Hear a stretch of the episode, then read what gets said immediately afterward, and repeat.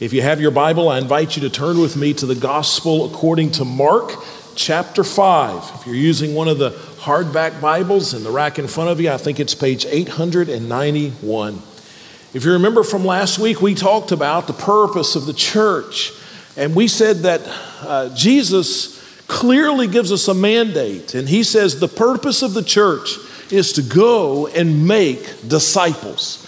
Uh, those are our marching orders. Those are the instructions. It, it can't be more clear than it is. Jesus said, Go and make disciples. But we said that it's difficult to be obedient to that command. It, it's difficult to know if you're obedient to that command as a church or even as an individual unless you know precisely what a disciple is. Oftentimes, people will say that they are in favor of those instructions go and make disciples, but they struggle saying what a disciple is. And so, uh, in reality, they're not obedient to the command. And so, last week we said that it's important not only to know that we're to make disciples, but to know that a disciple is, according to Scripture, someone, first of all, who loves God. Someone who has a passion for God, for reading God's word, for praying, for worshiping, for living a life that honors God. A disciple, number one, is someone who loves God. Number two, we said the Bible teaches us that a disciple is someone who loves people. In order to live out the Christian life in all of its fullness, we've got to be connected with people around us. Christianity is never presented as a personal religion. It's never, it's never presented as a solo sport, but it's something that we do in connection with other people. And so a disciple, a fully devoted follower of Christ, loves God and loves people. And number three, he or she serves the church, serves the body. The body of Christ, we, we, we all have a part in the body of Christ. This local body of Christ that's represented here at 411 North Street, we are the body of Christ, and all of us are a part of it. And as a part of the body, just as my body parts contribute to what my body is going to do, we all should contribute to what this body is going to do, what Christ is going to do in our community. And so we're to serve the body of Christ. And then we said, number four, if we're a fully devoted follower of Christ, we're going to be someone who serves the world.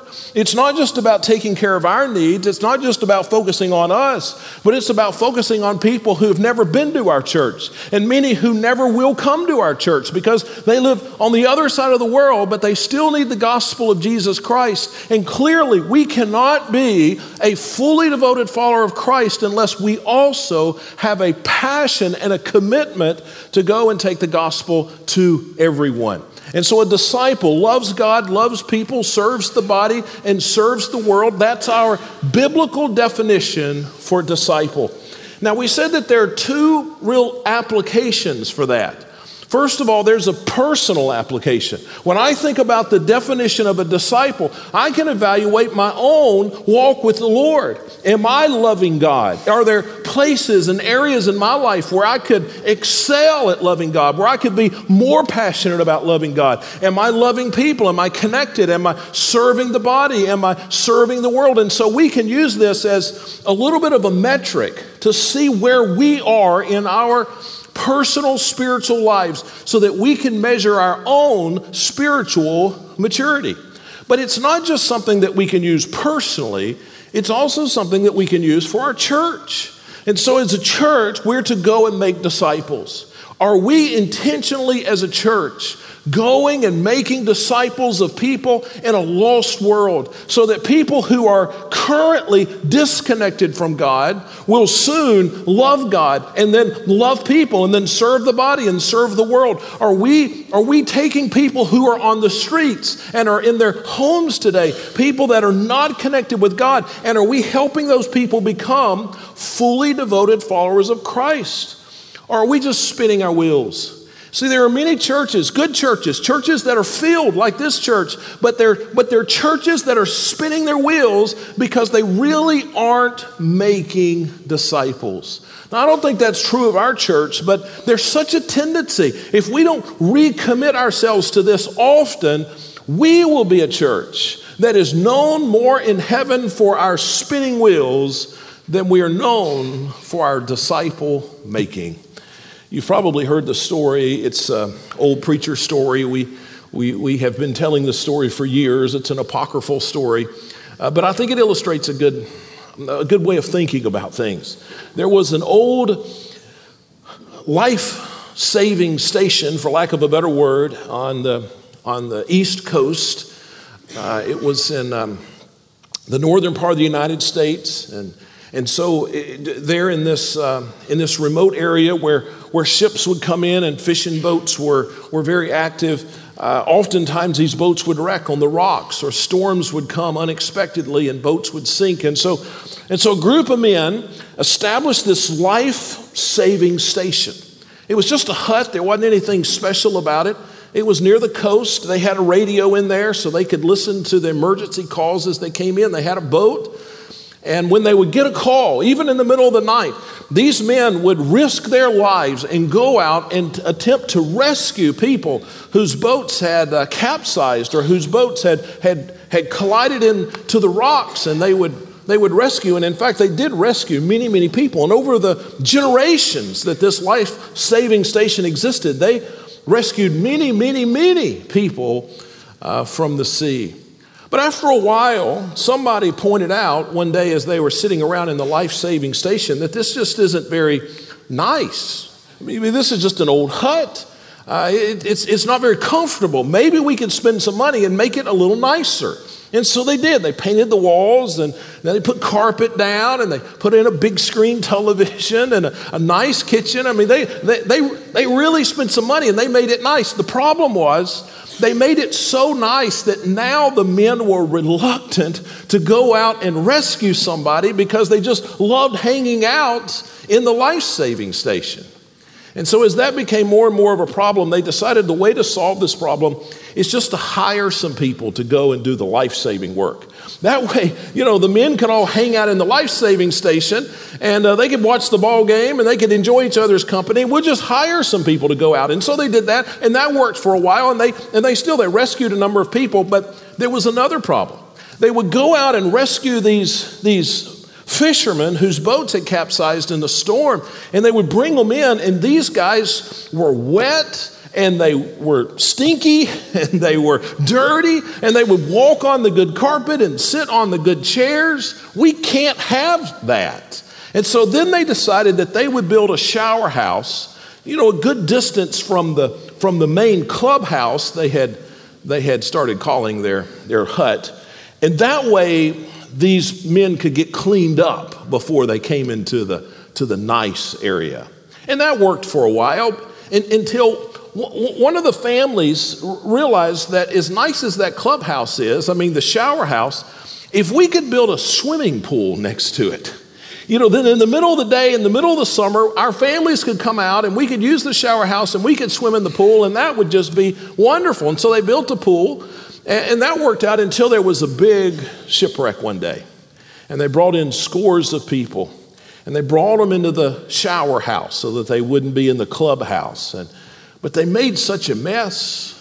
Uh, again, they were wet and they were, uh, they, were, they were not organized and they left stuff around. And, and so the people got frustrated. And finally, they just decided that they would put an end to the life saving ventures now, they kept the name, they still called themselves a life saving station. In fact, they kept their motto uh, we'll risk it all to save one life. In fact, they would repeat the motto at the beginning of all of the club meetings, but all they did was sit around and watch ball games and enjoy each other's company. Now, of course, that's not a true story, but you recognize that there's truth in the story. You know what I mean? That that very easily can happen to a church. And it can very easily happen to a church like ours. If, if we understand that we've been given the mission to go and make disciples, then we need to have some metric. We, we need to make sure that we're accomplishing that, that we're focused on that. And we need to recognize how easy it would be for us to drift away from that and, and just enjoy each other's company and just enjoy a nice building and pretty songs and great fellowships and good food and to forget that God has put us here as a life saving mission to reach out into the world and rescue people who are lost in their sins. And so today, I, I want us just to have a little wake up call. I want us to be reminded of the tendency we have and the commitment that we need to make so that we will remain the life saving station that God intends for us to be. So to look at Matthew, I'm sorry, Mark chapter 5. And I, I want us to look together at a, at a pretty unusual story, pretty unusual story that teaches an important truth. And I want to begin with the end. Uh, the story has such an incredible ending. I don't want that to get lost in the details of the story. And so we're going to begin right at the end of the story, and then I will fill in the details. So let me ask you if you don't mind to stand. I just want us to give special reverence to the fact that we're reading the Word of God, the Word of God this morning. We're going to read beginning in verse 18. It says, As he was getting into the boat, this is speaking of Jesus, Jesus is getting into a boat uh, to leave, to depart from an area. So, as he was getting into the boat, the man who had been demon possessed, we'll learn a little bit more about that in a moment, but a man who had been, past tense, had been demon possessed, begged him earnestly that he might remain with him. Now, that's a commendable request. Here's a man who has just been saved, he has been forgiven, he has been freed of this demon possession.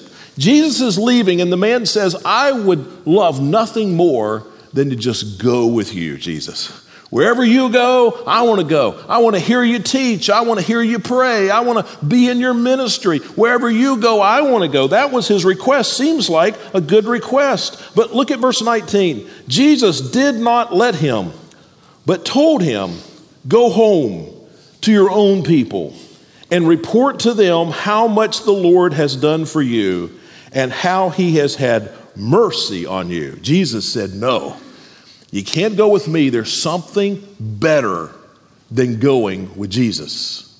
He says, Go home and just tell people what has happened. And look what, he, he, he's obedient to that. Look what happens in verse 20.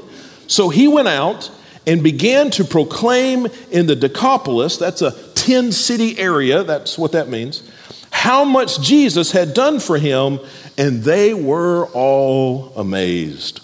What an incredible ending to an incredible story. Please be seated. Let's go back and see what exactly led to this remarkable event and how people all across a 10 city region were touched by the gospel of Jesus Christ. And so to see that, we're going to go all the way back to the beginning. Acts, I'm sorry, Mark chapter 5, verse 1 says they came to the outer other side of the sea to the region of the Gerasenes. And as soon as he got out of the boat, a man with an unclean spirit came out of the tombs and met him. Now, there, that begs some questions, right? So Jesus gets out of the boat, and a man with quote unquote an unclean spirit meets him. Now, the phrase unclean spirit is the equivalent phrase to the word demonic that you find in other places in the New Testament. And so he says that this man had a demonic spirit. He was possessed by a demon. Now, that would cause uh, educated people uh, around the world and for, uh, for, for many hundreds of years to ask the question uh, what exactly is demon possession? And is this something that is real? Is, are there really spirits? Are there angels? Are there demons? And do they influence our lives today? Now, that's not really the subject of this message, but we wouldn't be you know, faithful to Scripture if we just skipped over this. So let me, let me seek to answer that. Some people have suggested through the years that what we read about in the Bible as demon possession is really just their ignorance in understanding medical issues. That really what these people were suffering from was epilepsy, or they were suffering from chronic something, I don't know, but some, some medical ailment. And since they didn't understand uh, medical ailments in those days, like we would understand them today, they simply called them demon possession. Well, could that be the case? Well, it could not be the case. Now, whether you agree that demons are real or not, you have to understand that the Bible says that demons are real and that, and that the influence of a demon is something that is distinct from an illness. I could give you a number of verses, but let me point you just to one. I, I picked this one out because it's probably on the very same page that you're open to uh, in your Bible. Mark chapter 4, verse 24 says, They brought Jesus all of the sick, and then it lists what, were wrong with, what was wrong with these people. They, they brought those who were afflicted with diseases and pains.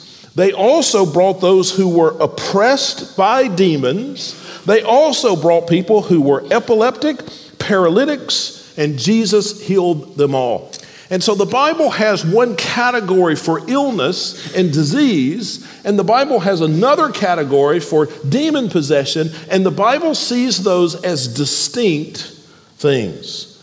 And so the Bible tells us that, that demonic activity, that demons are something uh, that, that is real. Now, some people have a, a very unhealthy view of that. Some people see uh, a demon behind every bush. Do you know people like that? No matter what happens, they say it's a demon, it's a demon. And, and you know, maybe sometimes it, it is a demon, but, but oftentimes it's not. I had a worship pastor one time that every time something went wrong in the worship service, there was a sound issue or a video issue, uh, he would say to the church uh, that there's a demon in the sound system. Well, no, there wasn't a demon in the sound system. He just wasn't very prepared for the service, right? And, and, so we have to be careful that we're not one of those people that see a demon behind every bush. But on the other side, some people completely dismiss the demonic as just an uneducated myth. But the Bible says demons are real. Demons and evil forces are real. They have influence in our world and on people. Jesus Christ believed in demons and the Bible says that they're the cause of evil. Not of all evil, but of some evil, uh, they are the cause. And we make ourselves vulnerable. Here's why I'm spending time on this. We make ourselves unnecessarily vulnerable when we ignore demonic activity. In 1 Peter chapter 5, we're given this command Be sober minded, be watchful. Your adversary, the devil, prowls around like a roaring lion seeking someone to devour. Uh, this, this is real. Now, there's a, a continuum of how the demonic forces can influence a person. Uh, now, we could talk about how this is different for people who don't know Christ and people who do know Christ, and that, that perhaps would be the subject of another message. But, but let me just help you understand that there's a, there are two ends to this range of how uh, demons can influence people. On one end, you have something as uh, simple yet as dangerous as temptation. The Bible says that some of our temptation, not all of it, but some of our temptation is. Uh, finds its source in demons. It's, it's, it's the work of demons who are, who are tempting us to do things. The Bible says that Jesus was tempted by demonic forces. Matthew chapter 4. Uh, the Bible says that Eve, Adam and Eve, Eve was tempted by demonic forces. We shouldn't assume that all temptation simply comes from the world, some of it comes from demonic forces. And so, on one end of the spectrum is, uh, is temptation. Demons can tempt us. Uh, about the middle, perhaps, of this continuum would be something that we would call a stronghold or an oppression. When, when a demon continues to tempt us or we continue to give in to demonic temptation, it can create ruts, spiritual ruts in our lives. Uh, you, you know what a rut is. You got a dirt road and somebody uh, travels down that road over and over and over, eventually their tires are going to make ruts. And, and, and you get in a rut, it's hard to get out of a rut, right? And so, if we continue to give in to temptation, any kind of temptation, that can create spiritual ruts in our lives, and it's difficult to get out of those ruts. Uh, there, there are people, you know people, I know people, who, who have such deep ruts of sin in their lives that they want so badly to change, and it is nearly impossible. I counsel with people who say, Pastor, I would do anything for this to be out of my life. And, and oftentimes they're telling the truth about that, but there's such spiritual ruts, and, and, and that's a stronghold. Now, let me just give you one example. I could give you many, but a simple example. Ephesians 4 26 and 27 says this In your anger, do not sin. So if you get angry, you need to be careful. Do not let the sun go down while you are still angry, and do not give the devil a foothold. Now, what does it mean, a foothold? Well, you continue to give in to your anger, it's going to create a rut in your spiritual life. It's going to give the devil a foothold in your life where he's going to cause all kind of damage. He may ruin your marriage. He may ruin your relationship with your children. He may cost you your job. He may cost you your reputation and your ministry. All kind of things because he has a stronghold in your life. Does that make sense? And so we look at this continuum of how demons influence us. We've got temptation over here, and then a little worse is a, a stronghold or an oppression. Uh, and then we get all the way to the other extreme. We have demon possession, and that's what is, is referred to here. Uh, so this man was possessed, he was controlled uh, by a demon. He, he, he was not a child of God, he did not have the Holy Spirit dwelling in him and he was controlled uh, by a demon. Now let's continue to read. It says, He lived in the tombs, and no one was able to restrain him anymore, not even with a chain, because he often had been bound with shackles and chains, but had torn the chains apart and smashed the shackles. No one was strong enough to subdue him.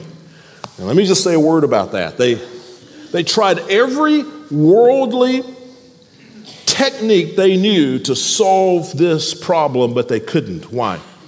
Because this was a spiritual problem. Spiritual problems cannot be solved with worldly solutions. And if your problem, if your struggle, if the root of your difficulty is a spiritual problem, you will never find the solution in the world. The Bible says that peace comes from where? Comes from God. The Bible says that joy comes from whom? From the Lord.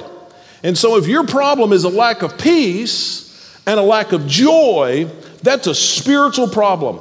And the solution will be found nowhere except the Lord. And so here they attempt to solve a spiritual problem with a physical technique and they and they fail.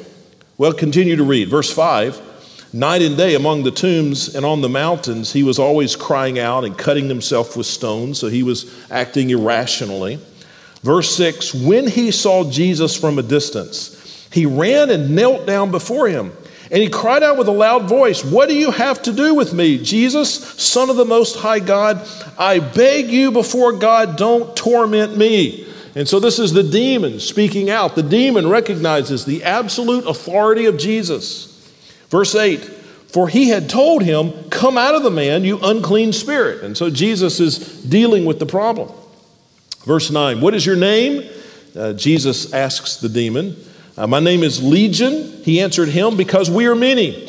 And he begged him earnestly not to send them out of the region. And so here we're getting into some high weeds of, uh, of spiritual warfare, and, and we will come back to this someday. That's very interesting, and there's, there are important things to know. But I want to continue on because I want to get down to the end of the story. Verse 11 A large herd of pigs was there feeding on the hillside.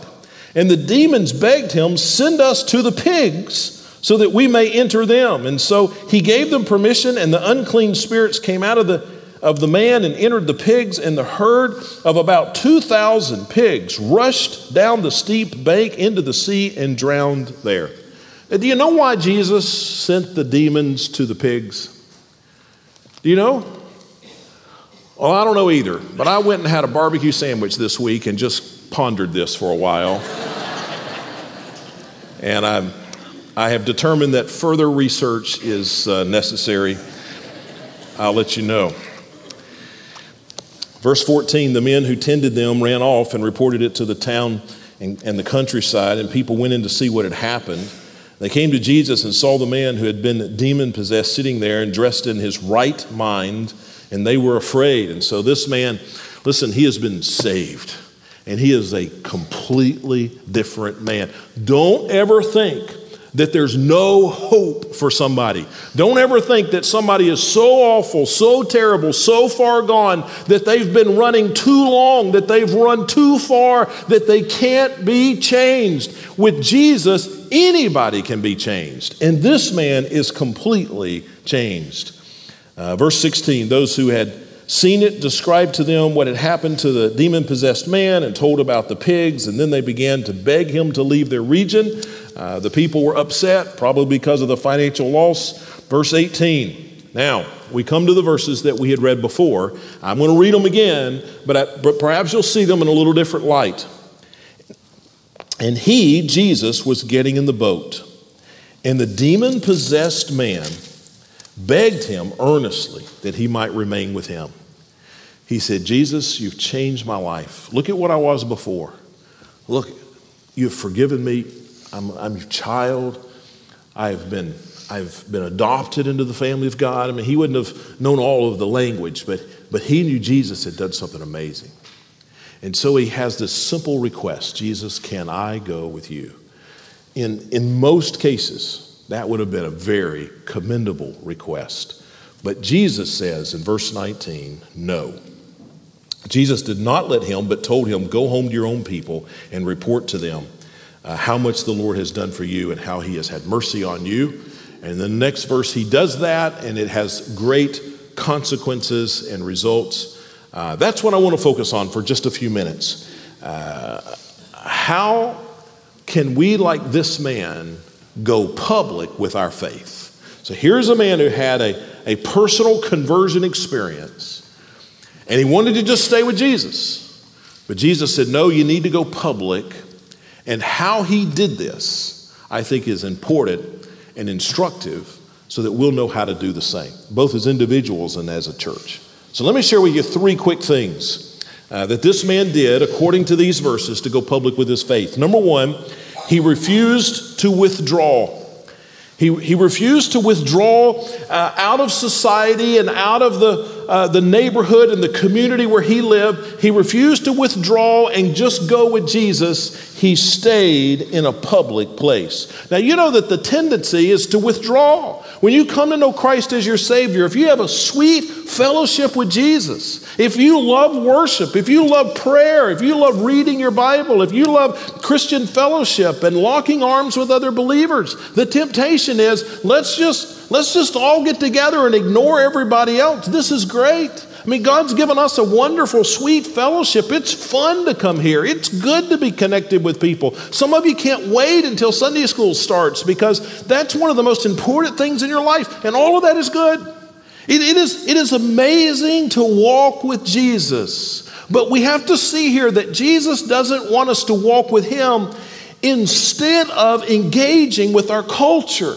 Here was a man who said, I want to go with, with you, Jesus. And Jesus said, No, you need to stay in your hometown. You need to keep working where you've been working. You need to live where you live. You need to shop where you shop. You need to have an impact in your, in your hometown. You, you must not withdraw. the best way to celebrate what Jesus has done for us is what? Is to tell other people. Have you noticed um, that the biggest football fans uh, are easy to pick out? Have you noticed that?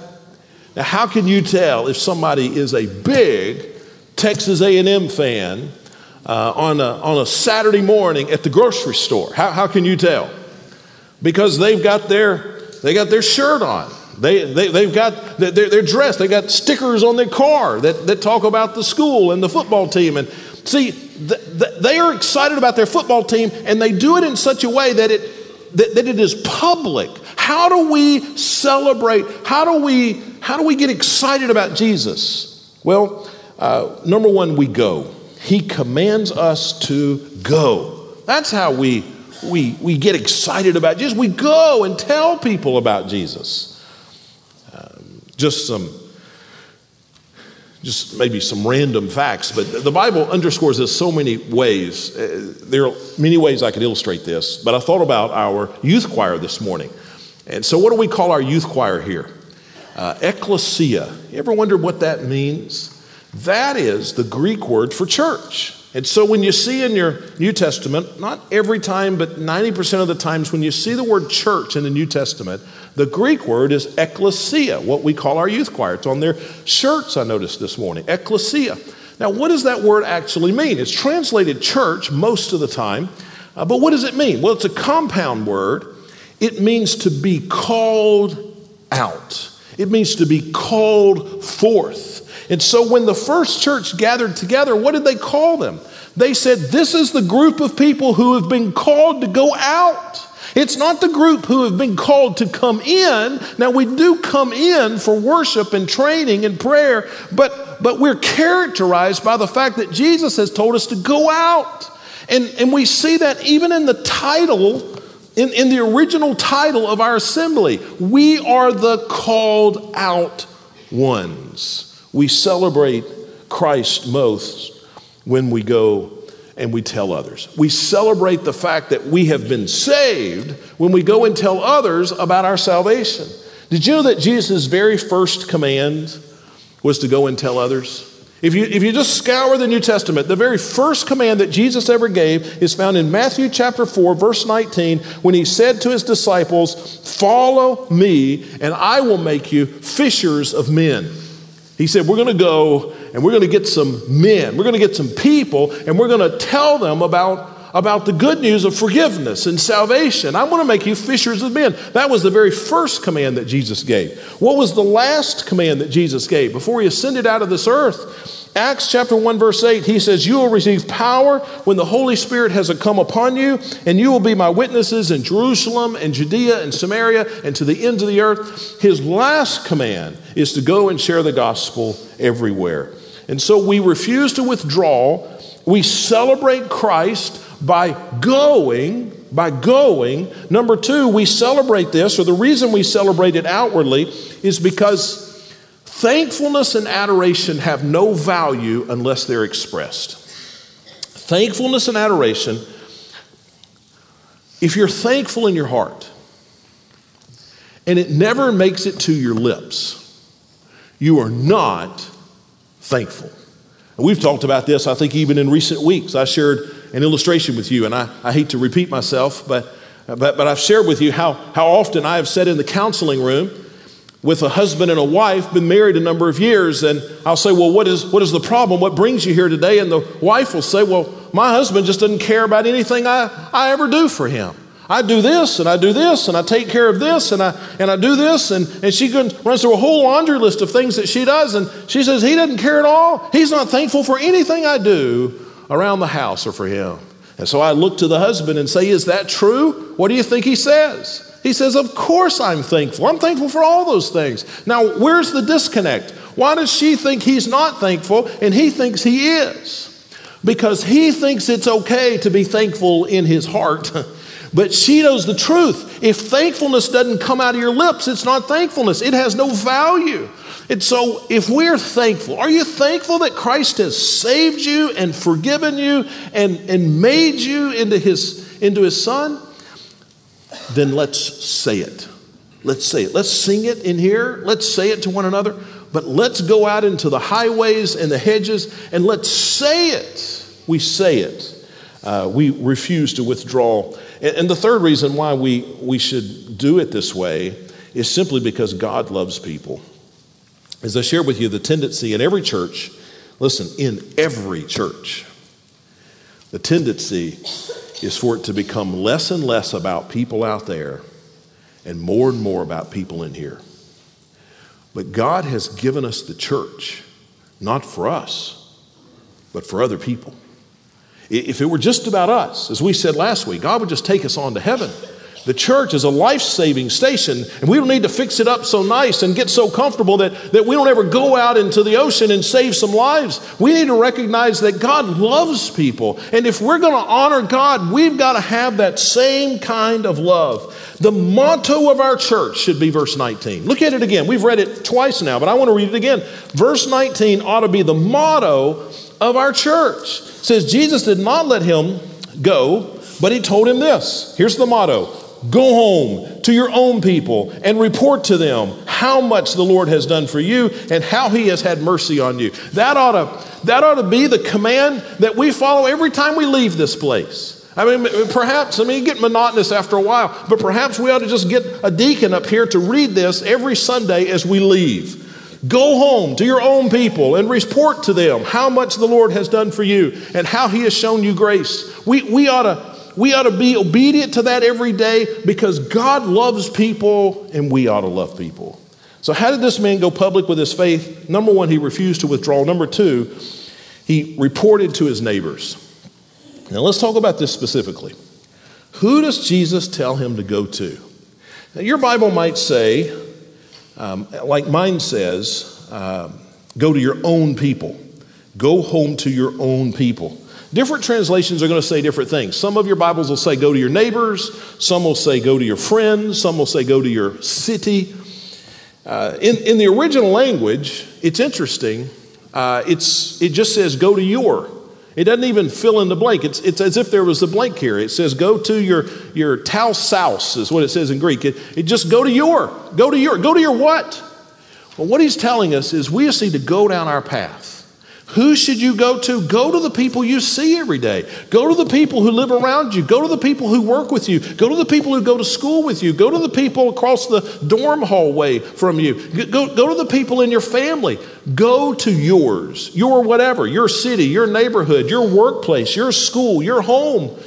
Go to yours. Tell everybody on your path. Now, why do you, why do you think we're so bad at this? Uh, why? And I'm not fussing at you. I'm, I'm thinking about me. Why, why am I so, so bad at this? It's much easier for me to preach a message uh, Sunday morning, stand up here in front of hundreds of people and, and, and many more hundreds on television and, sh- and share the gospel. I, that's easy. Uh, but to tell somebody in my, in my neighborhood, it's hard. Uh, to tell somebody, um, in my path is, is, is difficult. Why, why, do you think that is? Why are we so poor at this, uh, this command? Well, I, I spent some time on this this week. I think there's, there are four reasons that could be true, but I don't think they're often true. Let me give these to you first. And maybe one of these is the reason why you struggle to be more obedient sharing the gospel. Maybe it's that you just don't know how to share the gospel. And that would be true of somebody. Uh, although I think oftentimes when people say they don't know how, uh, as we'll see in a moment, it's just, uh, that's just an excuse. I think most of us, we know how to share the gospel. Some people might be better than others, and some people could use more scripture verses and illustrations or whatever than others. But, but for some people, you don't share the gospel because you don't know how. For some people, you don't share the gospel because you fear that somebody would reject uh, what you have to say. You, you, just have a fear of rejection. And I think that's legitimate, but uh, you, we give advice on all kinds of other things. Have you noticed?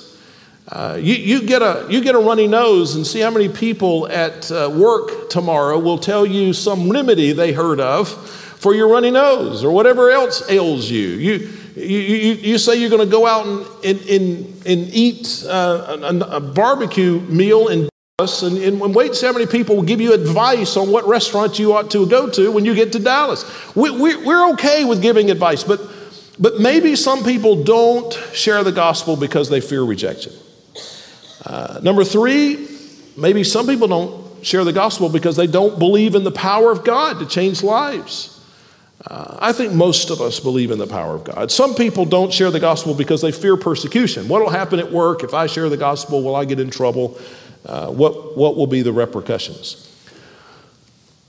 But I think for most of us, there are two reasons, and they're the same two reasons that this formerly demon possessed man was reluctant. There are two reasons that keep us from sharing the gospel.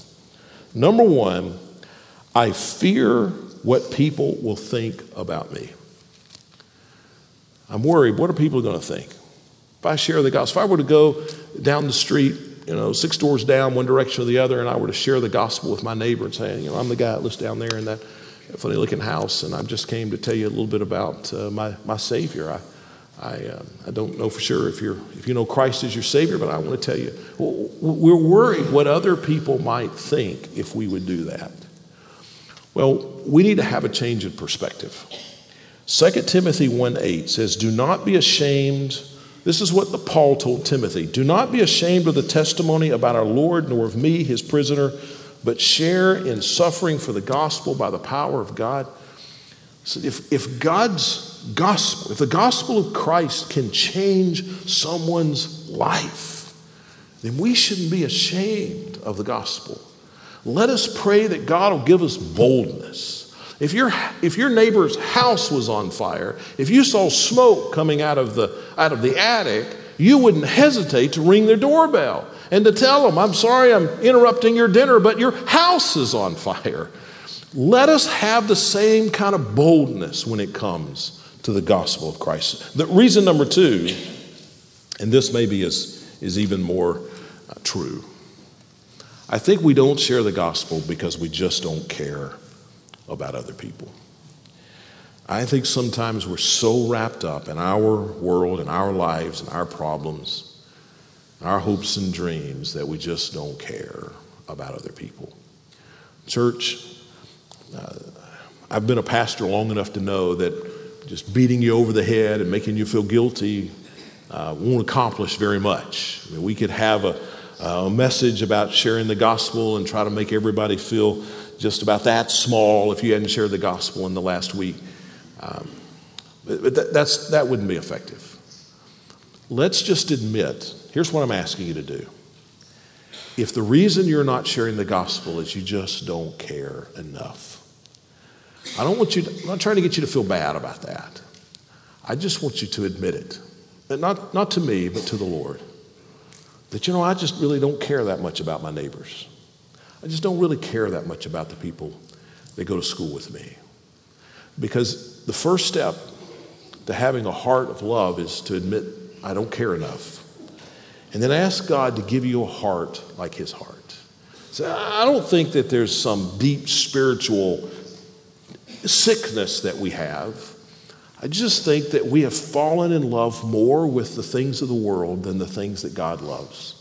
So admit to God, God, my real problem is I just don't think I care enough. I want to, I don't. I ask you, first of all, to give me a heart, um, give me a heart of love. Help me to love people like you love people. And then spend some time thanking God for your salvation.